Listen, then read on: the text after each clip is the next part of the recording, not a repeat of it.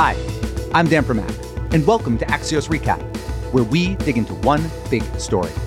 Today is Tuesday, July 20th. Jeff Bezos went up to space, Jeff Bezos came safely back down, and we're focused on the conflict between climate and cryptocurrencies.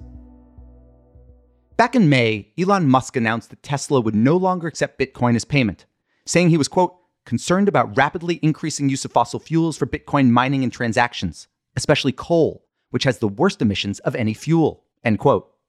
Two things about that statement. First, Musk wasn't wrong. In 2019, Bitcoin mining and transactions are estimated to have been responsible for up to 0.06% of all global energy related CO2 emissions. And Bitcoin energy use is only growing as Bitcoin becomes more popular and as mining often involves high powered supercomputers running 24 7. Two, it's also a bit tempting to roll your eyes at Musk for his epiphany because he suddenly recognized a pretty well known problem.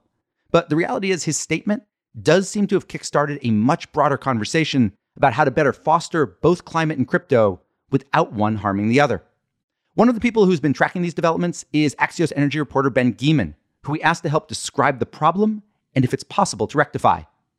The power consumption and corresponding carbon emissions related to Bitcoin mining is certainly something that is substantial and worth watching. It's certainly not trivial. It's not the apocalypse on its own, but it's growing and it's happening at a time when the world needs to be sharply cutting emissions, not adding new sources of those emissions. So as power grids worldwide move toward cleaner sources, that is going to lower the footprint of Bitcoin mining. And also, you know, industrial processes over time, these types of efforts over time tend to become more efficient. So there are ways to mitigate this, absolutely.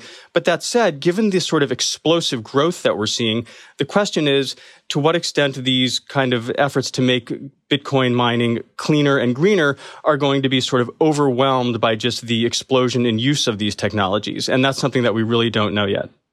Thank you to Ben Geman, who co authors the daily Axios Generate newsletter, which you can get at signup.axios.com.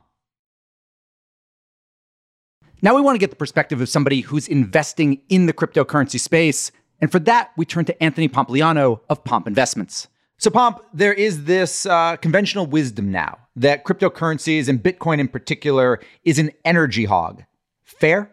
No, I don't think so at all. I think there's kind of two key things that most of the analysis misses. One is the traditional financial system, as an example, has a very linear relationship between usage and energy consumption, meaning that in order to serve more users or more transactions, you need to consume more energy over time. The Bitcoin network does not have a linear relationship, meaning that you can actually put more and more users and more and more transactions into the blocks of transactions using layer two or layer three without having to consume more energy. So a single entry into a ledger could be one single transaction. Let's say I send you one Bitcoin and you send it back, or it could actually represent millions of transactions and billions of economic value on layer two that is just being written into the Bitcoin blockchain. And so I think that's kind of the growth is a very different relationship.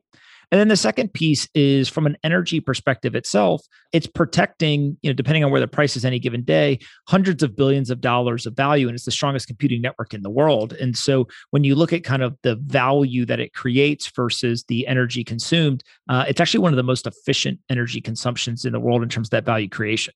So, are you making an argument that as cryptocurrencies get more popular and there's more and more, particularly Bitcoin transactions, that doesn't mean more energy is going to get used? Correct. Yeah. And this is one of the biggest misunderstandings about the Bitcoin network, specifically talking about Bitcoin, is let's say that I have 100 users in the traditional financial system. I want to serve 1,000 users. So I'm going to 10x my user base and I want to go from $100 of transactions to now $1,000 worth of transactions. That would mean that I would need to consume more energy. I would need more physical branches. I would need more card networks. I would need more kind of endpoints in terms of supporting that, et cetera. So there's a, a linear relationship. More users, more transactions equals more energy consumption. With the Bitcoin network, the Bitcoin network consumes the energy it consumes, regardless of if the block of transactions every 10 minutes is completely full or there's actually no transactions at all in it. So there's a amount of energy consumption that happens regardless of the amount of transactions. Was Elon Musk wrong about 2 months ago when he basically said we're not taking Bitcoin anymore as payment for Teslas because this is a dirty sort of technology particularly because there's an increased use of coal in places like China? Yeah. So I think it's important to decipher a difference between the total energy consumption, like the aggregate amount, versus the mix of the energy. Is it clean energy? Is it renewable energy? Is it coal energy, et cetera? And so he was specifically talking about the latter rather than the former. And I think that the big takeaway pre his comments were nobody actually knew. Every single data point or kind of study that was out there showed different things. And so if you were a, a critic of the Bitcoin network, you could pull up a bunch of data and say, look at how dirty it is. Look, it's all controlled in China, et cetera. If you were a Bitcoin bull, you could pull up a bunch of studies that showed, you know, 75 plus percent was renewable energy, et cetera.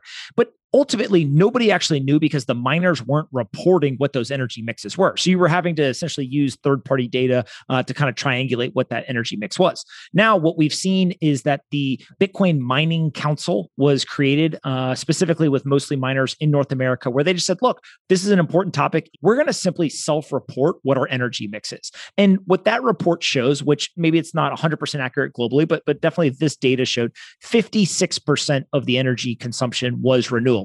But Pomp, as you say, that's that is North America, and and if you look at kind of North American energy uh, splits overall compared to say in China, a place like China's got using a lot more coal than the U.S. is, even though we still use plenty of coal.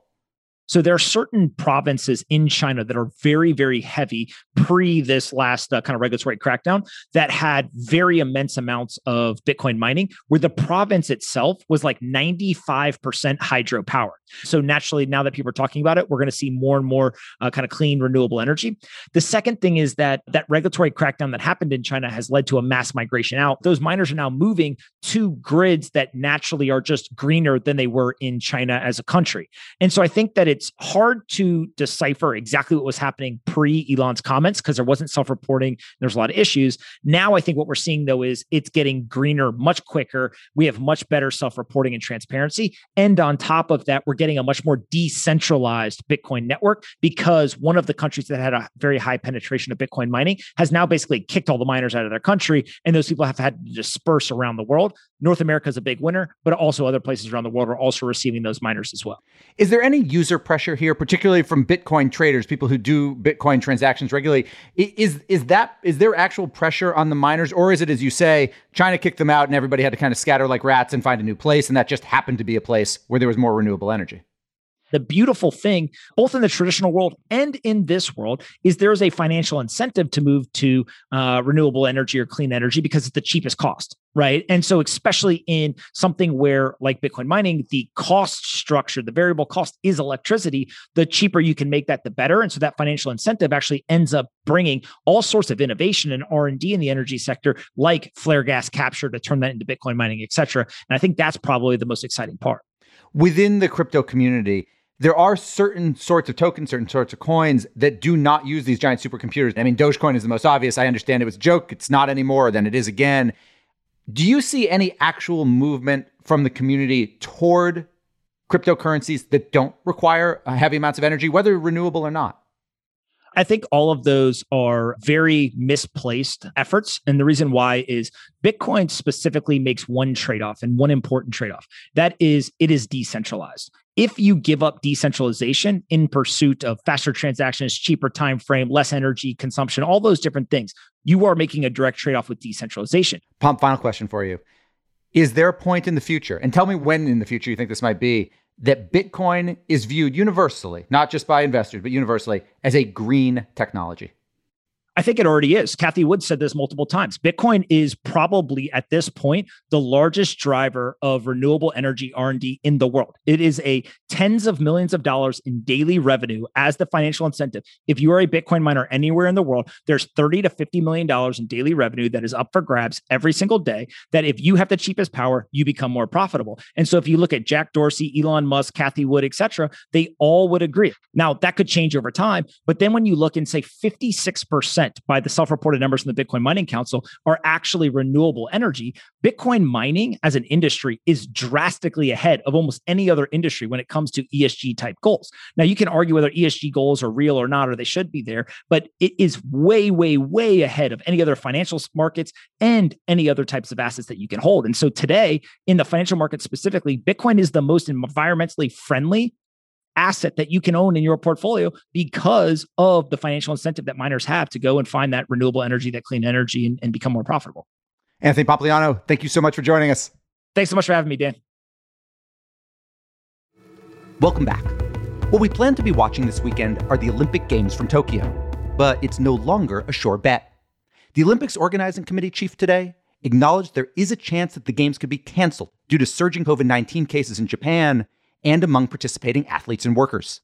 He didn't say he expects it to happen, but did say everyone is closely watching the numbers. In just the past 24 hours, there have been 10 new cases reported at the Games, including an American gymnast, which brings the total to more than 70. And this is before everyone has even arrived.